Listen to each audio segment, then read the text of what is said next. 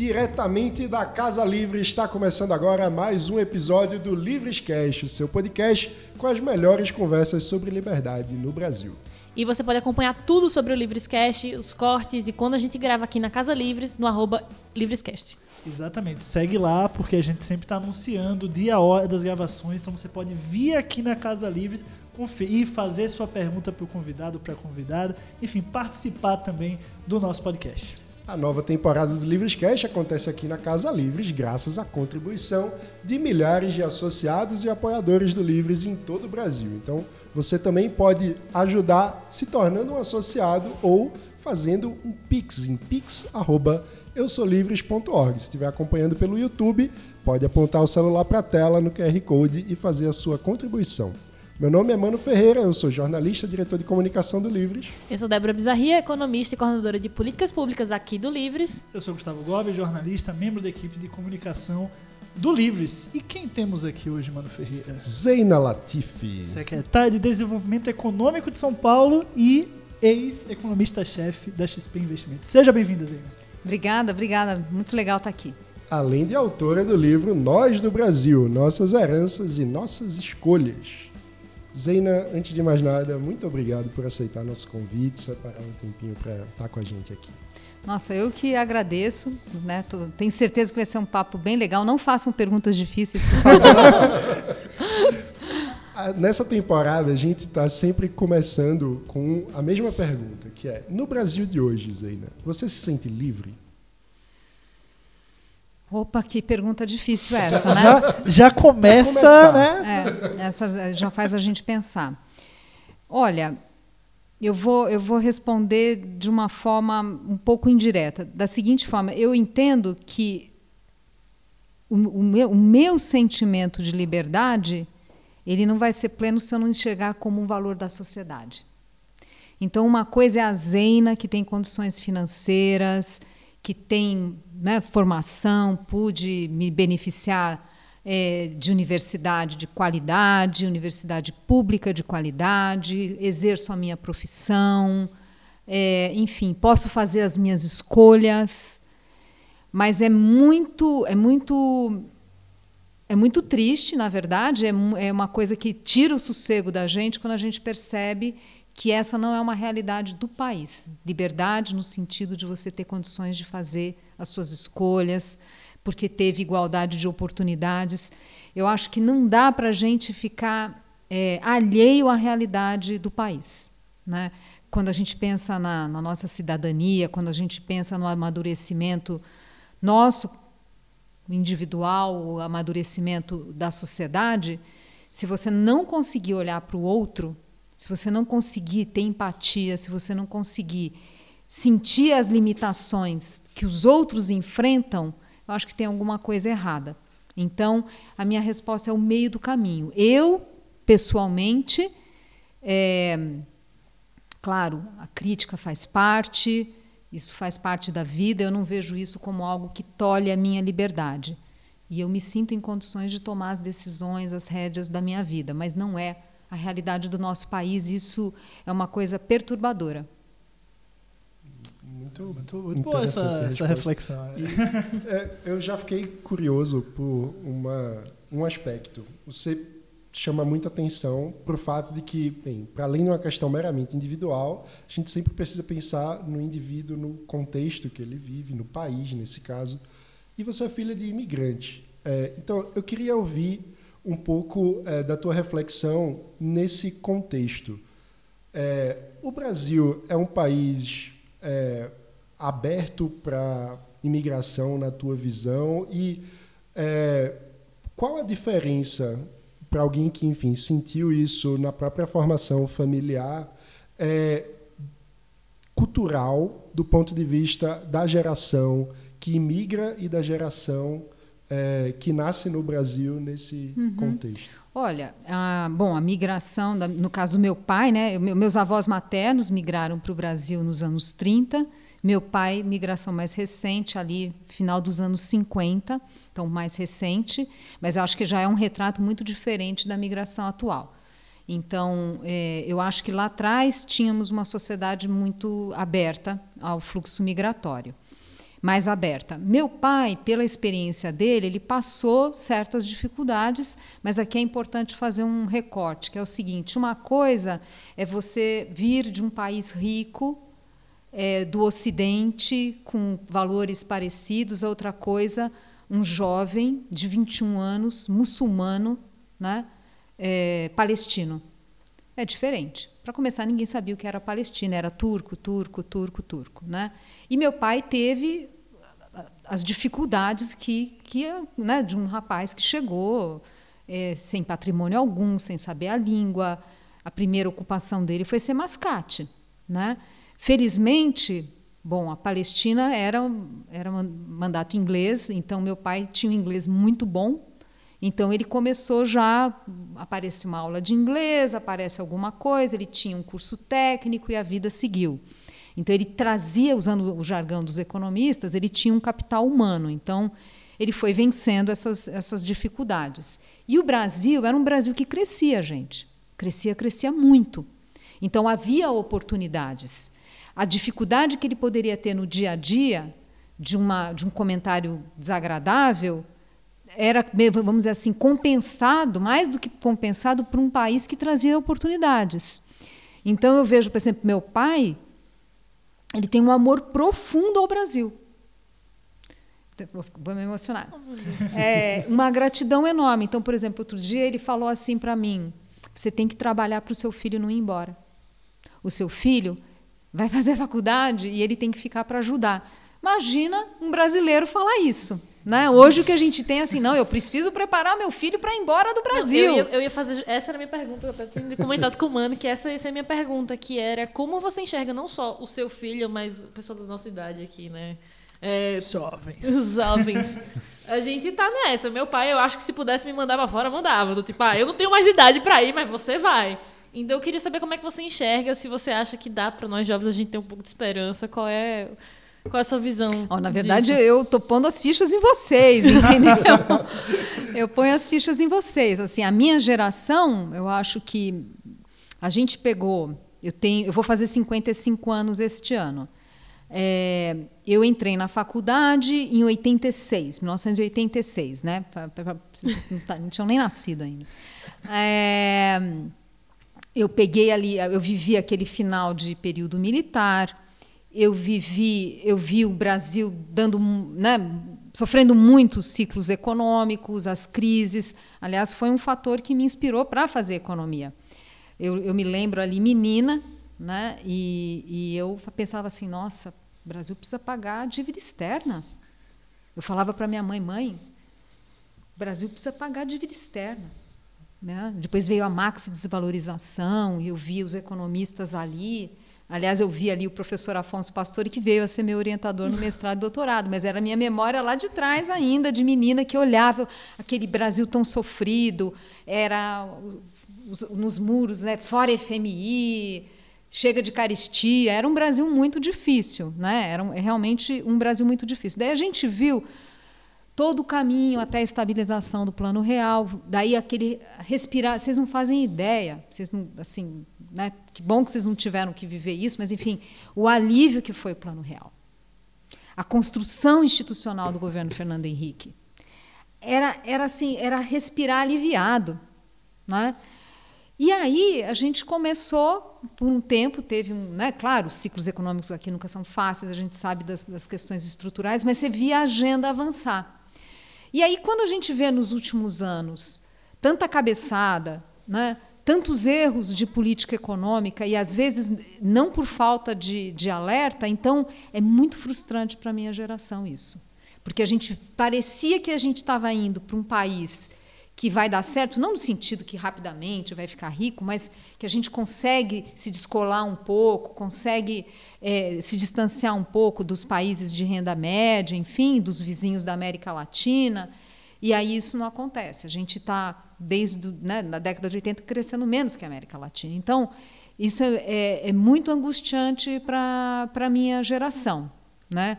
É, agora, o que eu vejo e esse é um ponto que, que eu discuto no livro, é que apesar de todos os ruídos, apesar, enfim, a gente tem uma melhora no debate público que é uma visão assim, olha, precisamos ter mais cuidado com a ação estatal, precisamos ter regras do jogo mais estáveis, mais transparentes, critérios mais claros para a mudança das regras do jogo, maior liberdade para empreender, é, deixar o setor privado florescer. Né?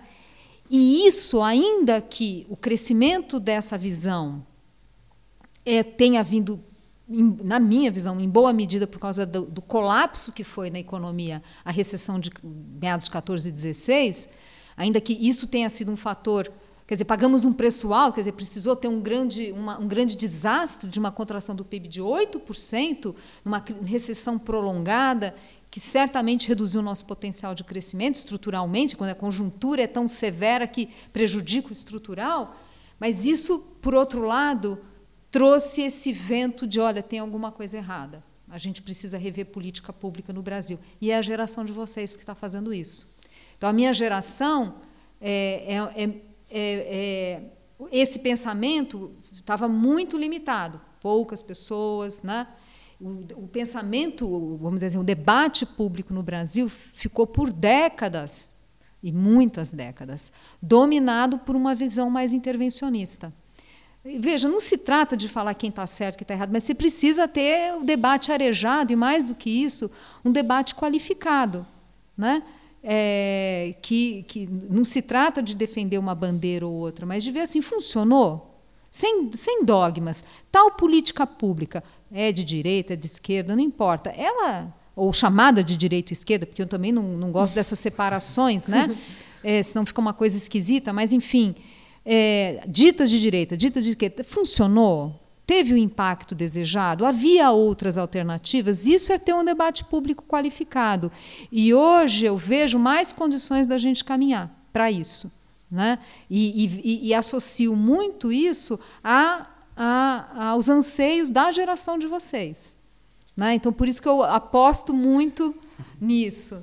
A bucha é nossa, Débora, não tem jeito. É, já é, estou passando o bastão aqui. Eu acho muito interessante isso, porque quando Bem, é, eu diria que a minha família é fruto do plano real. Assim, eu, eu quando eu nasci, o, a situação econômica da minha família era bem complicada. Minha mãe só fez, minha mãe fez supletivo e faculdade quando eu estava entrando no ensino médio. Então, é, e, e minha família ascendeu muito no contexto da estabilização econômica. Então, tudo aquilo para mim eu via como caramba, o país está melhorando, até de uma forma meio infantil, adolescente, mas eu sentia que e eu tinha uma frustração muito grande ao ver o debate eleitoral, que eu também sempre gostei de acompanhar, e sei lá, em 2002 o legado do governo Fernando Henrique foi apagado assim na campanha. Em 2006, literalmente vestiram macacão com logos estatais. estatais. E agora a gente vê candidatos à presidência meio que disputando quem que os melhores economistas liberais estão no meu time. E aí eu digo, não, mas eu sou liberal. E aí, enfim, até alguns que não têm nada de liberais dizem que são liberais também. Então, dá uma sensação que, apesar dos pesares, o clima de ideias mudou. Né? Eu, enfim, existe deu uma, uma Deu uma ejada, eu diria, né? Deu uma oxigenada, assim. Isso. Acho que tem muitas pessoas também que não estavam ligadas na política ou mesmo na, na economia, com uma visão diferente, que começaram a participar desse debate e começaram a se engajar mais. Eu acho que é naturalmente, por essa chegada de novas pessoas, deu uma, uma oxigenada de, de ideias assim. É, e, mano, pegando o gancho que você falou de migração, que ia fazer uma pergunta para a Zeina, Migração no sentido, você estava no mercado ah, e agora passou para o Estado, né? o, o outro lado é, da moeda, agora no governo de São Paulo. Queria saber como é que foi essa transição para você ah, e como é que está sendo esse desafio de estar... Tá do lado de lá. Muito bem. Digamos assim. a gente sempre faltou dizer o lado negro da força, né? Não, mas é porque, bom, como liberais, a gente sempre, né, olha para o Estado com receio, que é menor é intervenção tá, do gente? Estado. Então, quando a gente está do outro lado, a gente tem essa oportunidade de fazer isso. Então, é, é. é interessante ouvir. Eu vou, eu vou aproveitar pegar a ideia do, do corredor narrow corridor, né? Do dizer, precisa, precisa ter também Estado forte, né, para garantir oferta de serviços públicos de qualidade, enfim, né? O que não significa o Estado grande, né? Mas o Estado segurança forte. Institucional também. Segurança institucional, segurança pública, né? Qualidade, a tal da liberdade para ser garantida, né? O que é, é, esse é o tom do livro. Também precisa de um Estado forte, né? Mas enfim, ó, tem uma aí é, pedir a paciência de vocês contar uma historinha para vocês. É, eu não sou uma pessoa assim de ficar fazendo planos, agora eu vou fazer assim, agora eu vou fazer assado. Eu não tenho muito isso. Mas, até pela aquela visão um pouco adolescente ainda, da, né? então eu pensei assim, quando eu entrei na faculdade, eu pensei assim, ah, eu não sei o que vai acontecer, eu gosto de, de economia, eu gosto desse negócio, eu vou fazer, e aí eu vejo que, né, eu não ficava... Mas eu pensava assim, acho que faz sentido é, eu trabalhar no setor público em algum momento. Assim, é uma coisa que eu pensava assim, acho que pode fazer sentido. Né? Mas, de novo, sem grandes planejamentos. Aí, em algum momento, eu fui fazer estágio e cheguei a trabalhar como técnica é, numa secretaria de Estado. E aí, não foi uma, foi uma experiência interessante, mas eu saí muito decepcionada na época. Eu pensei, não, esse negócio não é para mim. E, naturalmente, você vai, termina a faculdade, eu fiz meu mestrado, fiz meu doutorado. Eu sabia que eu não, não queria carreira acadêmica, achava que não era o meu perfil, porque o acadêmico ele precisa colocar o foco em um tema. E eu percebia que essa não era a minha natureza. Eu gostava mais e o livro mostra isso eu gosto de abrir né? Então eu pensava bom é, eu, eu, eu, eu não seria uma boa acadêmica não é o que me inspira. E aí naturalmente acabei caindo no mercado financeiro. Lá fiz minha carreira né? Fui muito feliz no mercado financeiro mas tem uma hora que tem ciclos que vão se completando. Você fala puxa né então, encerrei minha carreira no mercado. É, acho que meus interesses já foram começando a ir para outras áreas. Então, a ida para o mercado financeiro, eh, perdão, a ida para o setor público, ela tem várias coisas aqui. Um, ciclo que se concluiu no mercado financeiro, não quer dizer no setor privado, mas no mercado financeiro, uma parte isso, quer dizer, um, um momento que eu poderia fazer isso que eu estou fazendo. É, e um sentimento, assim, sem querer parecer assim sentimental, mas é, eu posso dizer para vocês que é verdade, assim, a, uma gratidão muito grande à sociedade que financiou meu estudo, né? É, tem uma história aqui de família, eu falei só do lado do meu pai, mas falar do lado da minha mãe. Minha mãe era de uma família muito humilde, meus avós analfabetos, né? Uma família muito humilde, veio para o Brasil, mão de obra barata, né? Mão de obra braçal na construção de São Paulo. Então, meu avô paterno, quando ele veio, ele veio para colocar dormentes na estrada de ferro, é, que era a expansão né, é, da Sorocabana. Então, uma família muito humilde. Mas, como todo imigrante, tem essa coisa. O, imigrante ele tem uma característica diferenciada. Então, sempre valorizou o estudo. Então, a minha mãe, ela se beneficiou de todo o investimento da educação que o Estado de São Paulo já começou a fazer antes, na verdade. Né? Na virada do século já começou. A gente pode discutir o quão ambicioso foi, se podia ter feito mais ou menos. Isso está no livro, que é um trabalho do Renato Colistetti que eu cito no livro, que estuda esse assunto profundamente. Mas o fato que teve. Então, minha mãe pôde, lá no interiorzão de São Paulo, ter acesso a boas escolas e ingressou na USP. Então, imagina, numa época que é, uma mulher frequentar a universidade não era algo tão comum, ela veio e fez na, é, o curso de biologia, na época se chamava História Natural, de pais muito humildes. Né? Bom, eu também estudei na USP, fiz meu mestrado, fiz meu doutorado com financiamento da sociedade. Então, isso sempre foi uma coisa que, que me trazia assim, um senso de responsabilidade de, de alguma forma, em algum momento eu pensava assim, em algum momento eu preciso devolver para a sociedade. Então foi juntando tudo isso, a oportunidade que o governador me deu, né, o Rodrigo Garcia, com um, um desejo de, de reavaliar a carreira ou ver outras experiências, ter outras experiências, mas eu confesso que também um desejo de alguma forma tentar é, devolver para a sociedade através do meu trabalho que eu espero ter competência ou mais do que competência que eu tenha capacidade, sabedoria para entregar ali esse estado que, né, que possa funcionar melhor, que funcione melhor. É, falando sobre a melhoria do debate público, que você termina até o livro numa nota é, mais otimista, assim, eu fiquei bem feliz com isso e ao mesmo tempo, poxa, então, se ela está vendo uma luz no fim do túnel, que bom. Podemos ver também. Podemos né? ver também. A esperança. A esperança. É, você fala muito sobre o debate, e eu sou economista do time, então eu vou, falar sobre isso. É, você fala muito sobre um debate, é, o debate dentro da academia e economia, né? É, você, você até mencionou a frase do Marcos Lisboa sobre avaliação de políticas públicas, tem que ser feita isso. com rigor, tudo.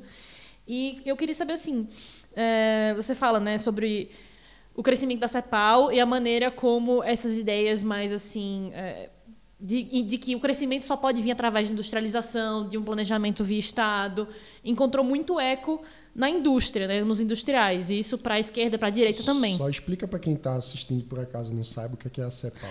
Boa, boa. A CEPAL, eu sou péssima com siglas, mas basicamente, explicando da forma mais simples que, que entendo, é o centro né, de, de desenvolvimento para a América Latina. Então você tinha, começa com Raul Prebisch, e o mais famoso, o nome mais famoso no Brasil, representante das ideias da CEPAL, foi o Celso Furtado. Né? E, bem, você fala isso e eu queria saber assim: você acha que a gente na sociedade consegue, os liberais conseguiriam na sociedade encontrar parceiros estratégicos para ajudar a gente a defender as ideias, tal como foi a CEPAL, vamos dizer, e o pessoal da indústria que, e que acredita nesse desenvolvimento? Você acha que existe um caminho para a gente conseguir. É, vamos dizer assim, representar melhor a sociedade, né? Não ser aqueles liberais que ficam falando de mercado, de economia, de um jeito super abstrato, de macro, né? Do câmbio, e ser liberais que, que estão preocupados realmente com o desenvolvimento e a possibilidade das pessoas de terem oportunidades. Uhum. Olha, bem interessante essa sua pergunta. É, de fato, lá atrás teve uma convergência, quer dizer, primeiro contextualizar, a CEPAL tinha antes eh, disso, um sentimento no pós-Primeira Guerra, pós-crise de 30, de maior intervenção mesmo.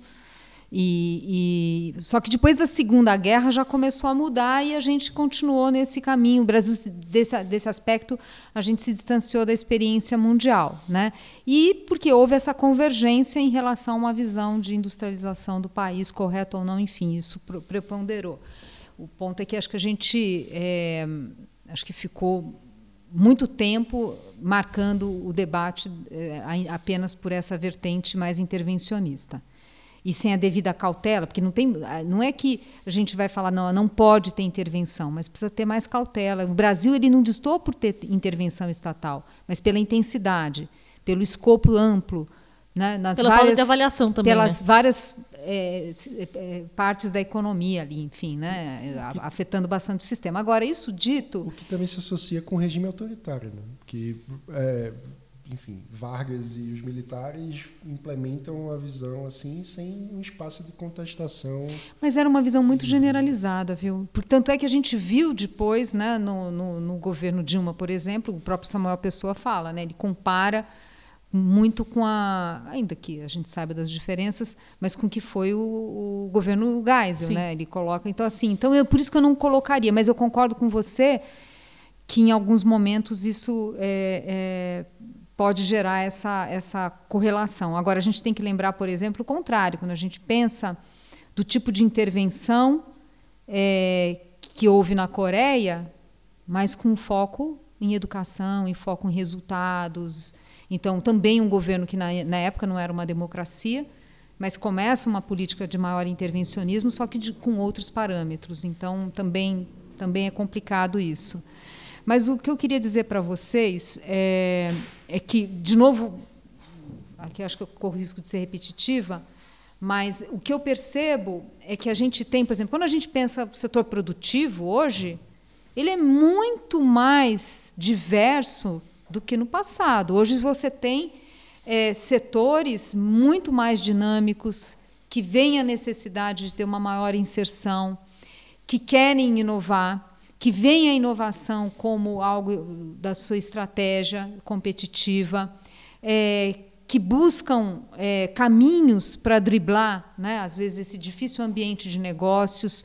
Então, é, eu acho que o país, nesse aspecto, está muito mais plural, e aí isso se reflete no debate, vocês capturaram e verbalizam isso. Então, eu acho que vocês têm sim. Né? Eu, é, é, esse, esse, eu acho que tem uma grande parcela da sociedade que já vê desta forma. Claro que a gente pode discutir da profundidade do debate, o quanto a gente pode avançar de forma mais célere nesse debate mais qualificado, é, num contexto em que de um país com a, a economia, com um ciclo econômico tão acidentado, com, com a desigualdade de novo piorando tanto. Então, assim, eu sempre coloco assim um ponto, vou falar rapidamente de conjuntura, mas para fazer meu ponto. A gente vê, por exemplo, a volta do mercado de trabalho, né? mas absolutamente desigual. Absolutamente desigual. Por quê? Porque tem novas tecnologias, daí você tem um, é, algumas ocupações que deixam de existir, as mudanças de hábitos na pandemia. Então, quando você olha o mercado de trabalho, tanto da criação de vagas quanto do rendimento, é muito desigual. Você tem, de um lado, um grupo que está se dando muito bem e o outro que está sofrendo muito impacto de tudo isso. É, esse quadro de desigualdade, e que impacta na liberdade das pessoas ou na não liberdade, é, ele, ele dificulta o debate, né? porque gera polarizações excessivas, gera mais do que isso, a polarização não é a intolerância, a dificuldade de entender o, o outro, o argumento do outro. E, ao mesmo tempo, o apelo a políticas populistas.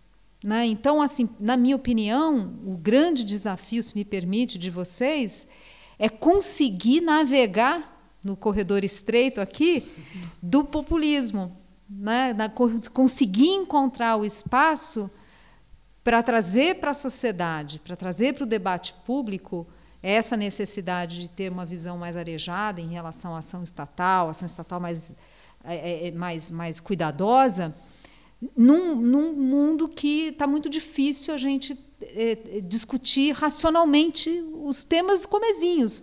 Né? Nem estou falando de grandes estratégias, às vezes são é, temas comezinhos. Ah, vamos discutir a meia entrada da atividade cultural. Você não consegue ter uma, muitas vezes uma discussão racional. Né?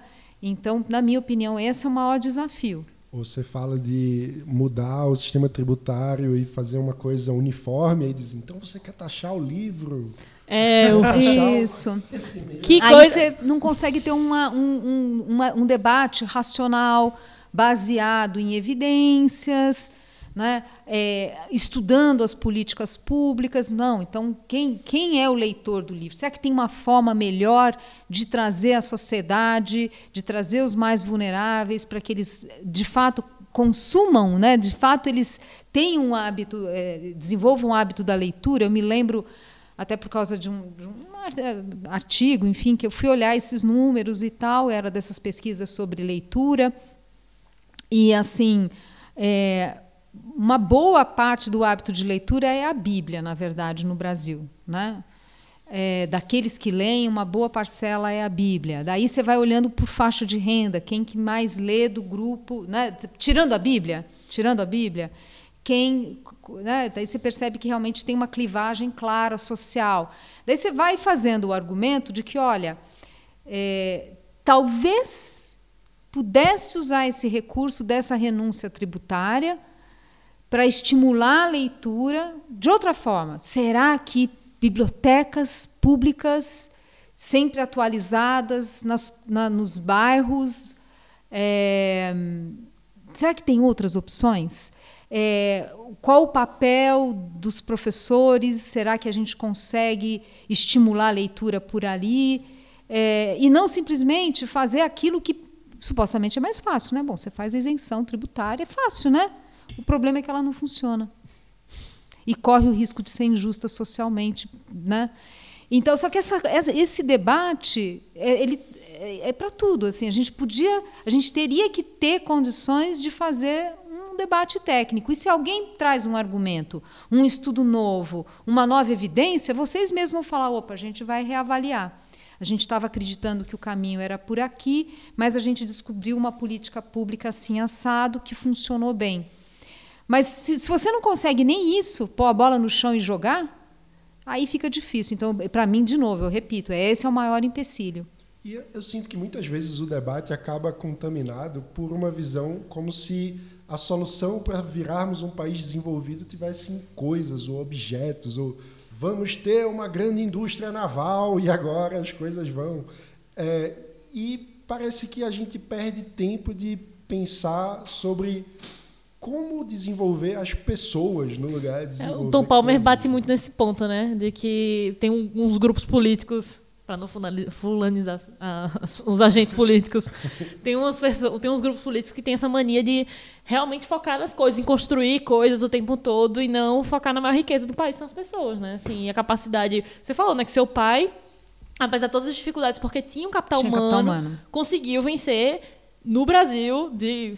De Qual era a década que ele veio? É, ele veio no final dos anos 50, mas ele pegou o crescimento dos Uhum. 60, dos 70, ele Brasil que crescia e ele teve condições de entrar Aproveitar, nessa- né? participar dessa festa, né? Exato, então é, é uma obsessão estranha às vezes, né? A pergunta que eu ia fazer é como convencer as pessoas, como defender no debate público que, gente, vamos pensar como dar ferramentas para as pessoas se desenvolverem e É. aproveitarem as oportunidades. É, isso, isso é importante. Ah, só complementando então a, a essa fala de vocês, quando a gente olha a literatura, e também está no livro, quando a gente olha a literatura do que, que fazem nações ficarem ricas, é, e aí eu não estou falando especificamente a Semoglu, eu estou falando assim, o que, que teve de, de pesquisa empírica desde Douglas North, quer dizer, pegando um amplo, assim, é, na hora que vai olhar, mas qual instituição, mas qual regra do jogo, assim, aonde tem realmente consenso é na questão da educação.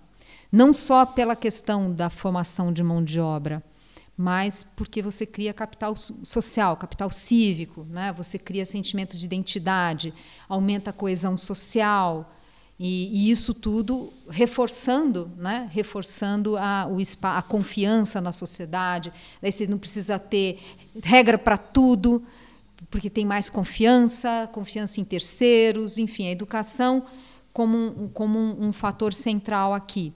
É, isso está tão consolidado na literatura, mas é, é assim não era para a gente estar discutindo a importância de cuidar das pessoas, porque isso é muito consolidado. Né? Que você tem que e aí aquela coisa tem que cuidar da primeira infância, que as chances dessa pessoa se desenvolver e o filho dela e o que o capital humano ele acumula, acumula a pessoa com ela mesma e aquilo que ela transmite para o filho, né? A pesquisa toda a pesquisa do Naércio, enfim, é, do INSPE, quer dizer, você cuida da pessoa e ela vai a, a pessoa a pessoa que atingiu o ensino superior ela tem mais chances do filho também ter ao contrário, é, eu não me lembro o número, mas um múltiplo, né? muitas vezes mais, você aumenta a chance daquele filho conseguir também cursar o Se eu ensino não me universitário. engano, a cada 100 que tem ensino superior, 70 filhos também tem. E no caso dos que não têm, a cada 100 pais são quatro filhos. É, apenas. eu ia chutar dois, mas pode ser, não- a minha memória não. Mas é isso, é, o número é muito gritante. Mas o ponto é que isso está muito consolidado na literatura. Que assim, primeiro cuida das pessoas, né? É, eventualmente você pode, pode ter intervenções para proteger um setor. Por exemplo, outra coisa que também tem na literatura é que assim, quando você fala em atividade de inovação, é, e a inovação às vezes não é a grande descoberta, né? É, precisa do apoio estatal? Precisa. Difícil a gente enxergar só o setor privado, de- dependendo da inovação, só o setor privado dando conta desse financiamento, porque são atividades de risco. Né? É, então, faz sentido você acoplar capital privado e, e- e o setor público. Mas, assim, no caso da educação, não tem, não tem, não tem debates aqui. Você pergunta? Não, eu estava pensando aqui, mas é, voltando para o tema da educação, uma coisa que me deixou curiosa foi que você menciona, né, que o Celso Furtado e principalmente o pessoal mais heterodoxo parece não dar muita atenção para a educação. Esse é um ponto do. da- assim, esse livro é importante colocar, que tem muita reflexão minha, mas eu pego muita coisa de muitos autores e vou fazendo esse, esse. construindo esse mosaico. Esse é um ponto que é difícil rebater o Samuel Pessoa, mas esse é um ponto do Samuel Pessoa que é um profundo é, é, estudioso. Nosso né? amigo também. Está aqui Com no certeza. Livrescast, em breve. Já fica o jabá aí. E ele ele está se aprofundando muito, ele se apro- se aprofundou muito nesse tema de estudar realmente toda, toda a produção eh, do Celso Furtado e o Celso Furtado tem uma grande influência né, na- nessa visão que a gente chama nacional desenvolvimentista e a ironia é que pouca atenção foi dada para a educação básica e mesmo hoje, se você percebe, se você for olhar alguns debates, é, de fato ainda tem muito essa visão, não, é, é o investimento, para a gente fazer o catch-up, a gente tem que fazer o investimento no, no, ensino superior, que é uma visão que eu realmente não concordo, mas, de, de novo, não concordo em, em função da, do que a pesquisa acadêmica mostra, né? que a taxa, que o retorno é muito maior se você garantir a primeira infância, se você garantir educação básica. E que isso precisa ser é uma função do Estado. Infelizmente, ainda é a visão que predomina no nosso Estado. A gente gasta muito mais com o ensino superior do que com o ensino básico no Brasil, proporcionalmente. Né? Sim. Na, de uma, é, bom, no todo, no todo ainda não, né? No todo não, mas é uma parcela. Quando a gente compara o Brasil sim. com o resto do mundo, sim. A gente, quando compara com o OCDE, países vizinhos, é, é mais desequilibrado.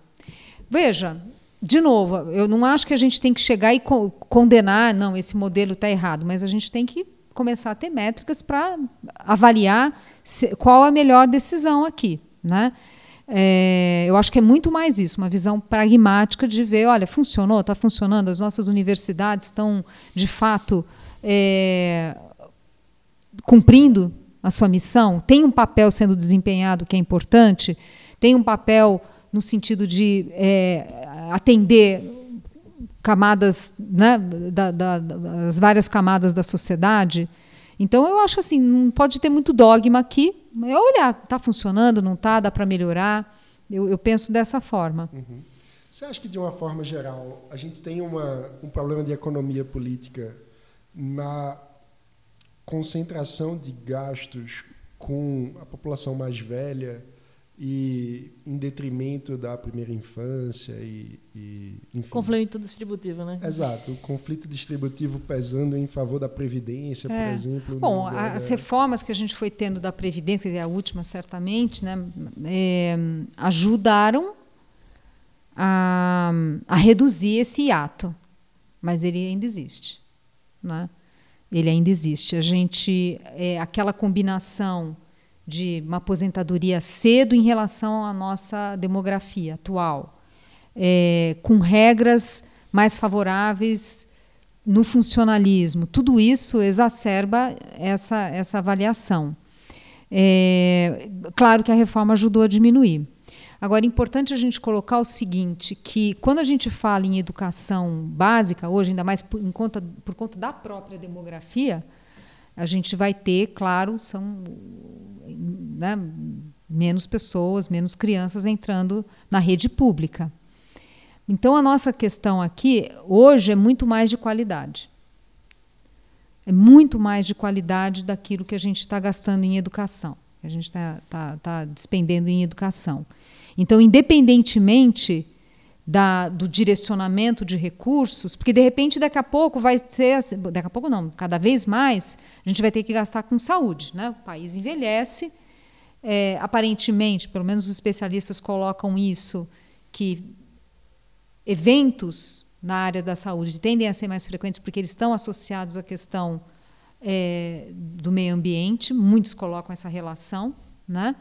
É, então, se a gente junta tudo, envelhecimento da população e a maior frequência de eventos na área da saúde, pandemias e tal, o gasto com a educação vai ser muito maior. Né? É, então, só a, a, ponderação que eu falo assim, te, tem. Com saúde, no caso. Né? Com saúde, é. Mas o que eu estou querendo dizer é o seguinte: qualquer que seja o gasto com, com educação ou com a primeira infância, que tem que ter, eu acho que hoje o nosso maior dilema é é a qualidade da gestão, quer dizer, o quanto a gente está entregando à luz do que a gente gasta, porque daí realmente no comparativo a gente está mal na, na fita. Para aquilo que a gente despende em educação, vocês sabem disso, a entrega ela, ela é muito aquém do que a gente observa na experiência, na experiência internacional. A outra coisa é que, é, saindo da questão da educação, a pobreza ela é muito mais, daí sim, entre as crianças. Então, as famílias com filhos, mães que muitas vezes são chefes de família e que não têm serviço público à altura para garantir é, que, elas, que ela saia da, da, da, pobreza e seus filhos também. Então, se a gente for pensar assim, é, E aí, sempre assim, é quantidade e qualidade, quantidade e qualidade. Tem que ter transferência de renda, tem que ter política focalizada e garantir igualdade de oportunidades. Então, se você for pensar assim, uma mulher da periferia, que é chefe de família, que tem filhos, é, quando a gente olha os dados, de fato, o número de crianças é maior, na, a fertilidade é maior nas camadas mais populares. É, Aí, se ela não tiver creche, se ela não tiver garantia que tem escola integral para o filho, que o filho vai estar bem, bem cuidado, é, que ela não, não tem infraestrutura, saúde, enfim, todos os serviços que tem que ter. Ela tem que se deslocar muito para trabalhar. Ela não, não consegue. Isso é perpetuador de pobreza. Então, esse cuidado no gasto público, qualquer que seja a quantidade aqui, mas eu estou insistindo nessa questão, porque hoje nós temos uma questão de dificuldade na focalização e garantir a boa gestão desses recursos. Né? Então, são coisas que se somam. Um ponto que eu queria te ouvir também. Quando a gente fala no debate sobre desigualdade no Brasil e também no meio liberal, muitas vezes as pessoas focam na desigualdade dos resultados e na desigualdade de renda e pouco na desigualdade de oportunidades isso. ou de ponto de partida. Como mudar isso? Você tem algum Ai, vocês fazem umas perguntas. o pior é que eu tô com uma pergunta engatilhada aqui que também acho que vai ser bem complexa, mas vamos, vamos uma, uma, por vez. Olha, essa é a missão de todos nós, né? De vocês, a minha é, que a gente, a gente precisa atacar a desigualdade de oportunidades. Não que a gente vá fechar os olhos, os olhos para a desigualdade de renda, que exige políticas de curto prazo, emergenciais, que às vezes é emergencial que demora mais do que a gente gostaria. Claro que né, não podemos fechar os olhos a isso. Mas quando a gente olha assim, que, que realmente faz diminuir pobreza para valer? Né? Quando, quando a gente viu toda a redução, melhora dos índices de higiene, redução de verdade de pobreza, o que os dados mostram é que as políticas de transferência têm um papel importante, mas é geração de emprego que faz a grande diferença, a grande diferença. Só que a geração de emprego, claro, uma parte é a economia mesmo, mas uma parte é de fato a empregabilidade dessas pessoas. Né? A educação, o acesso a boas escolas, a capacidade de se adaptar diante da, das mudanças do cenário, é, uma, uma, educação que dê essa capacidade de, da pessoa estar tá se requalificando, se adaptando às exigências do mercado de trabalho.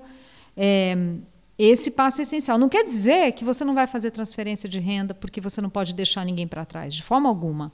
Mas a gente precisa ter um olhar é, mais, mais rigoroso pela, pela forma como a gente está tendo intervenção estatal no sentido de, né, de fato, caminhar para essa igualdade de oportunidades. E quando essa... a gente desculpa, mas só aproveitando o gancho, quando a gente fala dessa questão da empregabilidade, parece que o debate as pessoas ignoram que existe um muro separando a classe dos trabalhadores formais e dos informais que acabam cego, é, enfim, invisibilizados muitas vezes no debate do, enfim, de, quando a gente fala de direitos adquiridos e tal, e a gente esquece que tem milhões de trabalhadores em situação muito mais vulnerável que estão ali na informalidade e não conseguem acessar a formalidade e, enfim, e com isso entrar numa escalada de crescimento de, de riqueza e tal, né? É, como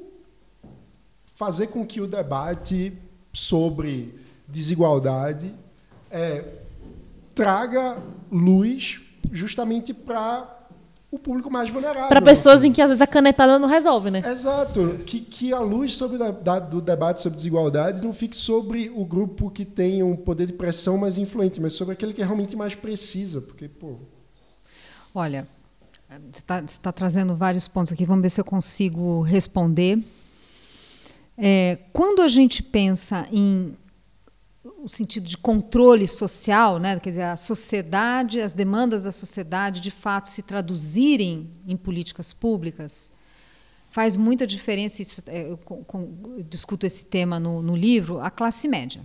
Você tem que ter uma classe média representativa, homogênea, usuária de serviços públicos e que consegue ajudar a moldar as políticas públicas.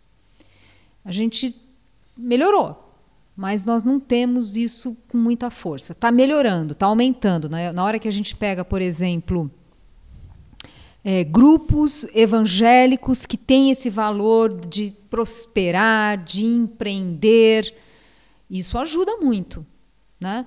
Então, o fato da gente ter o grupo que é usuário de serviços públicos está em condição de vida que não permite, quer dizer, não, não, não viabilize essa participação, é, não, não, não consiga gerar essa massa crítica para fazer essa pressão, vamos dizer assim, é, isso, isso, isso é um fator que dificulta essa tradução daquilo que a sociedade precisa de fato e isso como isso chega é, na, na, demanda política. Claro que a gente pode discutir se o sistema político, se a gente ia ter que ter uma, mais reformas do sistema político para que consiga ter essa representatividade, mas num passo anterior, quer dizer, hoje a gente nem tem essa, esse grupo, né, que, que, que gere essa dinâmica de, que os economistas chamam de ação coletiva. Que não quer dizer que é coordenada, mas é a sociedade de alguma forma se manifestando. Ela quer buscar o seu, o seu, o seu bem-estar e ela, esse, esse movimento, quando tem volume, por isso que tem que ser uma classe média homogê mais homogênea e representativa, e com essa capacidade, isso faz diferença. E aqui no Brasil a gente não tem exatamente isso. Aquele conceito da sociologia de classe média, que tem acesso a bens de consumo durável é, é, e que, portanto, exerce esse papel, a gente não tem. Então, por exemplo, o Brasil ser um país em que, porque a gente teve muito tempo escola fechada, e a, a gente não pode chegar falar não é culpa do governo. Não, nós, como sociedades, nós toleramos isso. Porque os nossos filhos estão no home office, tendo aula né, no remoto. Então, no fundo, o que eu estou querendo dizer é aqu aquelas pessoas muito vulneráveis, elas precisam ser cuidadas. E a gente tem uma responsabilidade de não deixá-las para trás. Ainda mais eu agora que estou como né, trabalhando, sou, sou né, gestora. Então a gente tem que ter um olhar. Agora, do ponto de vista de ter uma dinâmica em que você tem maior participação da sociedade, a sociedade trazer essas demandas para o setor público, é outro grupo. E esse grupo ele vai aos poucos crescendo. Em parte foi nas ruas em 2013, uma parte. 2013, quando eu vi uma pesquisa mostrando os perfis, né? É, é, de pessoas que foram nas ruas. No 2013 foi uma coisa mais ampla, foi realmente os batalhadores ali, não era só uma coisa de, de classe mais alta, né? É, então, assim, eu acho que tem um sentimento no, no Brasil. Eu acho que ele existe. Eu acho que ele está precisando ganhar espaço dentro dessas, dessa, dessa, desse debate político, muitas vezes, que não permite discutir o que realmente a gente precisa para o país. Né? Então, ao mesmo tempo que o desafio de vocês é enorme, a missão é uma missão assim que é isso aí, é o caminho de vocês aqui, né? Bom, minha, tem uma pergunta para fazer. Pode parecer um eu, pouco. Eu consegui responder, eu não Conseguiu, sei. sim. É, minha pergunta pode parecer um pouco abstrata, mas eu espero que não. Hum. É, tanto o Mano, quanto Débora, quanto eu somos bem bairristas, mas a gente tem que admitir que São Paulo, querendo ou não, é a locomotiva do Brasil. A gente tem. É, a gente está aqui, do, né? Do, é, a gente está aqui para começar, né? Tem esse fator. Mas, assim, se você pega, por exemplo, durante a pandemia, o Brasil teve uma, uma queda na economia, enquanto São Paulo conseguiu se manter, segurar, ter, depois também, quando a pandemia foi passando, teve um crescimento maior. Você tem, por exemplo, o governador Rodrigo Garcia fala muito em proteger São Paulo é, da briga política que o Brasil está vivendo hoje. Né? Então, existe uma coisa em São Paulo que, bom, o Brasil parece que não consegue repetir, não consegue replicar ou não tenta mesmo. E aí eu queria ouvir de ti o que, que você acha que o Brasil pode aprender com São Paulo? O que é que tem aqui que falta para o Brasil, na tua opinião? Olha, aqui eu vou ser mais generosa que você, porque a gente vê tantas experiências importantes né, de políticas públicas bem-sucedidas. É, então eu, eu acho que, sem, sem me aprofundar nessa discussão, mas tem muitas coisas bacanas. Aliás, esse é um fator que, que mostra que tem concorrência na política, cada vez mais, e esse é um dos fatores que me, me traz assim uma, uma, uma certa esperança, né? O, o, debate público mais arejado, né? É, essa concorrência na política. Agora, eu acho que São Paulo tem umas coisas interessantes, quer dizer, é um estado que eu costumo dizer que assim, o Estado de São Paulo criou suas vantagens comparativas, né? Com o, quando a gente ali início do século passado, o Estado começou a já despontar com investimento em educação. Daí você fala, ah, mas é porque estava tendo bastante receita do café e tal. Podia até ter feito mais, mas o fato é que foi feito um direcionamento. Teve, tivemos reformas importantes, né? É, todo o investimento que foi feito nas universidades, daí a gente pode discutir daqui para frente, como é que fica, como é que. Né? Eu acho que o debate público ele, ele, ele é absolutamente válido. Mas que teve um papel muito importante. Os vários institutos de pesquisa, a gente fala das universidades, mas são vários institutos, institutos de pesquisa que a gente tem e áreas de excelência né? na saúde, na pesquisa do lado agro, então, assim, a gente tem várias áreas em que, que de excelência e que foi fruto de ação do Estado. Claro que tem sempre, não podemos nunca deixar de valorizar as próprias demandas da sociedade aqui, mas teve um Estado que foi construído. Né, por esse aspecto. E com esse foco em pesquisa, investimento em ciência e tecnologia, tivemos a, a toda a discussão da vacina no Estado, é, mas de forma alguma também desmerecendo a, políticas públicas que eu acho que a gente tem a aprender também é, dos outros estados. Mas de, você vê que toda a ênfase que eu dei foi educação. Ninguém estava falando aqui de planos mirabolantes, de grandes estratégias. Vamos ir. Não, não, não. É, foi investimento em educação. Você quer expandir um pouco mais sobre isso? Porque assim, é, a gente que é do Nordeste cresceu ouvindo coisas, não, a gente só vai crescer se tiver milhares de indústrias é, automobilísticas e coisas assim, que a gente vai ficar igual ao Sudeste e a gente vai crescer. E... Então eu queria que você falasse um pouco mais sobre essa mentalidade, essa cultura muito permeada, que está muito permeada no Brasil, de que o Estado tem que liderar uh, o planejamento da economia e, enfim. Sim, eu, eu... às vezes, a, a, desculpa interromper, às vezes a imagem é como se são Paulo fosse desenvolvido porque tem as indústrias do ABC que fazem carros. E não o contrário, né? Que vieram para cá porque tinha tinha oportunidades, tinha coisas que eles podiam explorar. Tem mercado, porque tem mão de obra. Exato, né? tem mão de obra não qualificada. Não significa que você não possa fazer políticas de incentivo aqui e ali. Mas é bastante claro que o fôlego disso é, não é a política. O que dá fôlego não é a política de incentivo. É a, a, o que você fez antes para chegar lá né? ter um ambiente saudável, né? um ambiente de negócio saudável, que eu acho que tem uma, bastante coisa que a gente precisa fazer aqui, já colocando isso para vocês, mas enfim. É, o, tem, tem uma discussão que, de novo, desculpa, mas parece que eu estou ah, tá, tá, quase pedindo para as pessoas lerem um livro, né? Mas enfim, está lá no livro. tem que ler o livro, é você lê o livro, por favor. É, que essa discussão da, desse conceito né, dos economistas do Banco Mundial, da, da, da, armadilha da renda média. Então, assim, quando a gente pensa é, um país sair da pobreza, você consegue fazer com que o país saia da pobreza? Você, você não tem setor privado, né, tem uma dinâmica difícil. País pobre também tem setor privado diminuto, né? Você tem ali um problema sério de falta de capital humano. Tudo isso marca um país pobre. É, cabe ter intervenção estatal? Pode caber.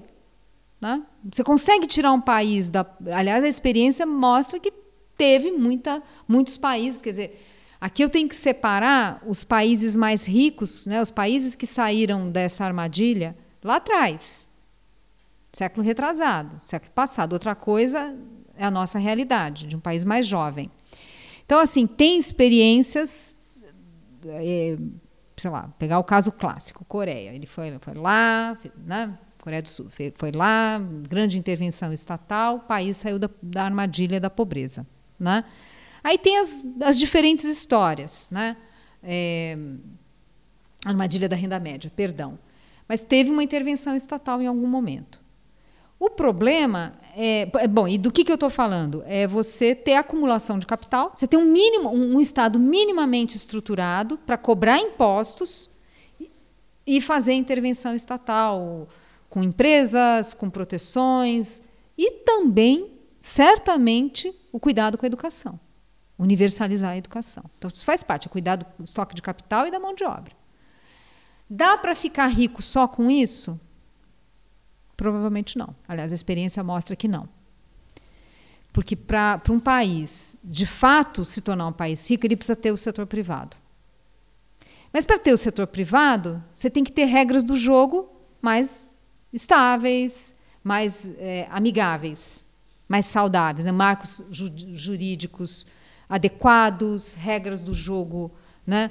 é, que não, mais estáveis, previsibilidade, ciclo econômico mais mais estável. E o problema é que a intervenção estatal, com frequência, gera ciclos econômicos acidentados. Gastou demais, inflação, sobe os juros, recessão, cai a taxa de investimento, aí o ciclo econômico difícil, daí você não investe. Fora, Enfim. às vezes, o desperdício, né? Que o dinheiro vai para um setor que não, não Então a nada. gente tem desde problemas de corrupção, passando por é, é, ineficiências na economia.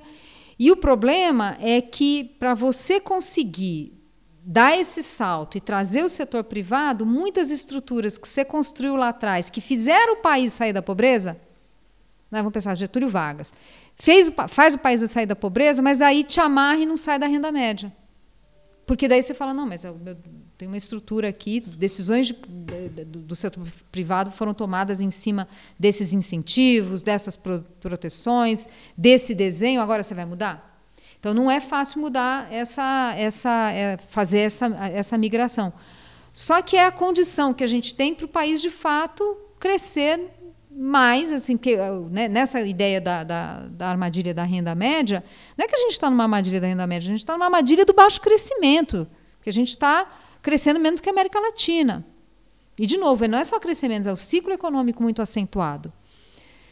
É, então, no fundo, que, o que eu estou dizendo é o seguinte: uma coisa é a gente chegar e falar, não pode ter intervenção. Não se trata disso, mas qual intervenção? E saber a hora de suspender aquela política pública. Né? E aí que a gente se atrapalha, porque é muita intervenção. Você vai criando grupos. E sem a cultura de avaliação, então é como se uma vez que tem essa política. Acabou, é, é para sempre. É. Não pode mexer. Outra coisa que é um problema é que é o seguinte: você faz a intervenção e as consequências, é, a, vamos dizer, a fatura, com frequência demora a aparecer. Então, o problema da inflação, o problema da dívida externa, é, recessões que vêm, vem depois. O então, outro dia falou que são bombas de efeito retardado. Isso, exatamente. e o problema é que daí a sociedade associa a intervenção, fica o saudosismo do Brasil grande. Né? Naquela época que era bom, porque era o Estado que. É quando gente da esquerda fala, ah, mas fulano era de direita, mas pelo menos tinha projeto de país. É, mas é. Não é? É. Então isso, isso atrapalha muito. Então acho que uma, uma das questões aqui nossa, né, nossa, enfim, vocês, eu quer dizer, é tentar trazer para a sociedade é, que as escolhas de política econômica nem sempre a materialização, para o bem e para o mal, nem sempre a materialização é rápida. Então, assim, ah, você fez uma reforma trabalhista, ah, tá vendo? Não adiantou nada. Agora a gente está vendo que faz diferença, porque às vezes demora, né? Não, inclusive é só uma anedota que eu conto. O meu primeiro estágio eu consegui graças à reforma, ficou muito mais fácil contratar e foi como eu consegui meu primeiro emprego. Então, é. eu fui contratada logo depois. Só que como muitas vezes demora e tem outras variáveis que precisam ajudar para ter essa materialização, é, a sociedade não consegue enxergar às vezes o benefício. Mas eu diria para vocês assim, deixando uma, uma fala assim de uma confiança que é o seguinte: Hoje nós temos uma sociedade mais atenta, eu acho. Né? É, outro dia eu li um texto que falava assim, não, essa chamada nova classe média, ela não quer exatamente ter participação política, mas ela quer prosperar, ela quer consumir. É, mas isso de alguma forma pode, dizer, mesmo que não seja um anseio de uma participação política direta, que vai se engajar num partido e tal, mas ela no dia a dia com seus anseios, demonstrando, quer dizer, de alguma forma isso acaba gerando, moldando é, a agenda política. Porque, e esse ponto é essencial, porque a gente fica achando que tem um político ali que veio de Marte, que todos nós somos uma sociedade superestruturada e tal. E o problema é que veio um político de Marte que não, né, e não é bem isso. Quer dizer, tem sim uma influência da nossa demanda como sociedade. E, e a, a, ideia é cada vez aumentar mais, né? Uma pergunta ali da plateia. A gente estava falando sobre a questão de sair da renda média, a nossa armadilha de baixo crescimento, renda média. E uma coisa que já falou algumas vezes foi sobre a questão do baixo avanço de produtividade no Brasil. Como a gente está com a produtividade estagnada há décadas e espaço acabou de educação, tributário. E o que mais se acha que está segurando a produtividade brasileira tão baixa e como que a gente pode, aos poucos, avançar nisso? Acho que, com certeza, o principal é a reforma tributária. Sim. Mas o que mais você acha que é importante para a gente conseguir avançar em passos nessa questão? É, a gente está numa, numa situação de ter que eleger prioridades, né? Porque se a gente for olhar, tem vários elementos que podem explicar essa baixa produtividade. Então começa com baixo investimento em capital humano, não é? O ambiente de negócios difícil que deprime a, a, o ambiente mais instável deprimindo o investimento e, portanto, também a, ino, a inovação e ganhos de produtividade. É, então, acho que a gente está no momento de identificar prioridades. Né? Então, eu diria, eu diria para você o seguinte: educação. Essa não tem como fechar os olhos, ainda mais porque, como a fronteira da tecnologia ela avança muito, então, assim, hum, é, precisa ser prioritário. Né? E, de novo, não se trata de direcionar mais recursos, bem que vamos precisar muitas vezes, né? quando você fala, por exemplo, a própria questão do Estado de São Paulo, a gente está falando de escola integral, né? a gente está falando de garantir é, ensino técnico para todo jovem que fizesse escolha no primeiro, faz no, ano, no primeiro ano do ensino médio, para cursar no, no, segundo e no terceiro e ter a dupla diplomação, né? A, a nossa nossa né, objetivo é atender essa demanda, né? E obviamente com qualidade. Então, claro que envolve sim mais recursos, mas não há dúvida que tem uma questão aqui séria, né, de, de qualidade de, de gestão. Quer dizer, como é que a gente consegue também aumentar o capital humano dos professores, né, na requalificação, na valorização da carreira. Então, toda a pesquisa acadêmica nessa área mostrando a importância do, do capital humano do professor, né? a qualidade do professor. Então, é, claro que eu não estou fechando os olhos a, a isso. Né? Agora, feita essa, essa colocação, que acho que é ponto pacífico, sobre a questão da educação, a gente tem uma questão séria de ambiente de negócios mesmo. Né? E nós ficamos muito tempo falando, ah, porque a taxa de juros, porque a taxa de juros. Eu acho que é muito mais o ambiente de negócios. Ambiente difícil, é, o ciclo econômico acentuado, você não sabe para onde vai a economia, mas esse, essa, essa questão das regras do jogo, e aí entra a questão tributária. É, e o problema, aí, aí eu vou, quase uma análise filosófica aqui, mas acho que vale pode, a pena. Pode ir aqui, seja livres para. Ah, então tá, obrigada. livres para. Que assim, a gente não teve na nossa história uma a, realmente a questão da inovação como um ponto central e tal. Então, tem trabalhos que eu cito no livro de pegando o que, que era a comparação, por exemplo, dos nossos fazendeiros no Brasil vis-à-vis -vis o sul dos Estados Unidos, porque era tudo latifúndio, lamentavelmente uhum. escravagista. Já tinha diferença ali. Os nossos eram mal formados, lá eles não, eles tentavam inovar, participavam, se organizavam, faziam feiras. É, é, escreviam, tinham publicações para falar das suas, do, do, das suas experiências. Uma vida cívica maior, assim. Né? De... Não, e uma, uma business oriented. Aliás, nessa literatura era até assim a forma como tratavam o escravo, era business oriented. Olha aqui, ele, eu preciso ensinar essa técnica nova aqui porque ele precisa ser mais produtivo. Né? Veja, não estou fazendo nenhum julgamento aqui, mas assim, o fato é que tem tinha essa coisa mais de inovação. E nessa literatura, o que mostrava, que é um cara chamado Graham, ele fala assim: olha, é, aqui, muitas vezes, o produtor rural estava mais preocupado em ostentar, em, né, em coisas menores e não cuidar da sua produção. Não, não, não dava, ah, não tinha o mesmo é, capital, capital instalado, bens de capital para aumentar a produtividade, né? É, não, não, não fazia o mesmo investimento, não havia aí na coisa da ação coletiva, que entra a mesma preocupação em ajudar o financiamento da infraestrutura. Então, grupos que se unem para vamos, vamos abrir uma estrada. O setor privado faz isso. Então, vamos, vamos fazer. A gente se une aqui, vamos, que tinha mais presente lá. Então, assim, o Brasil começa como nação também como um país em que a, vamos dizer, a, a, o setor produtivo, entre aspas, né, também não tinha a mesma visão já mais capitalista, vamos dizer assim, que a gente viu, por exemplo, nos Estados Unidos fazer essa comparação. Né?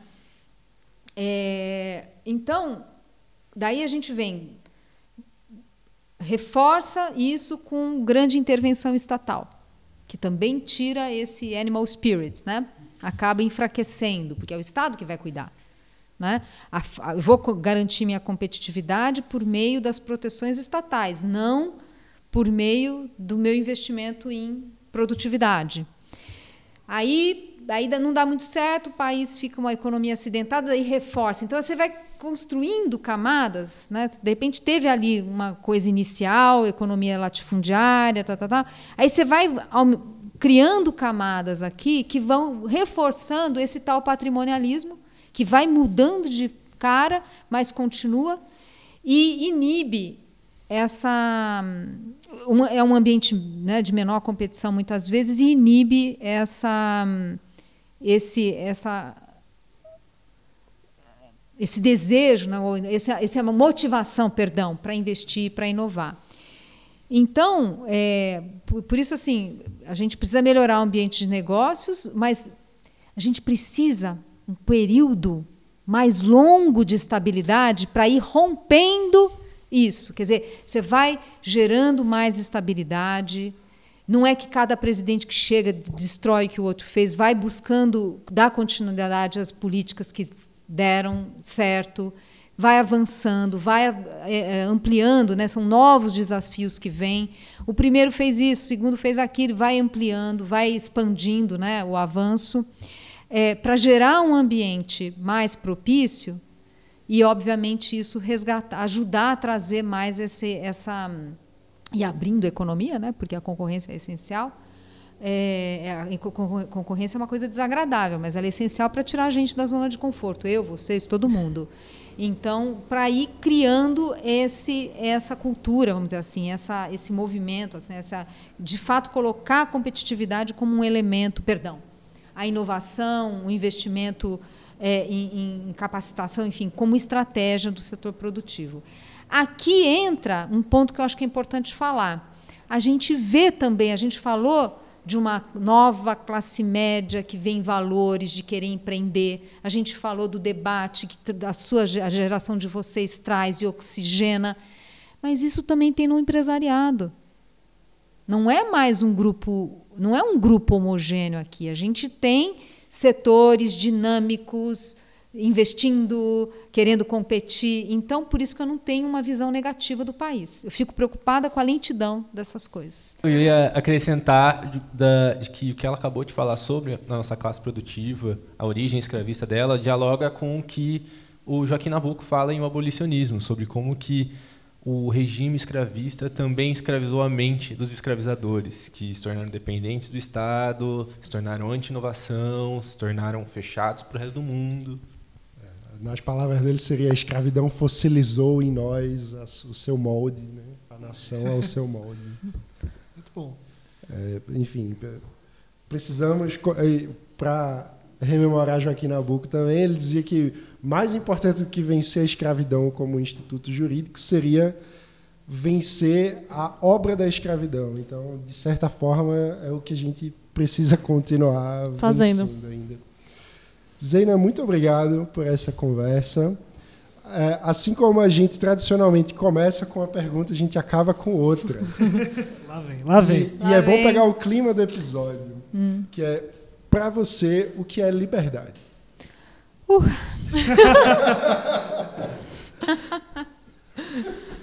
Olha. Ai, vocês fazem uma pergunta muito difícil. É, liberdade não é a gente fazer o que a gente quer, do jeito que a gente quer, o que deu na telha, que dá na telha. Né? Eu não vejo dessa forma.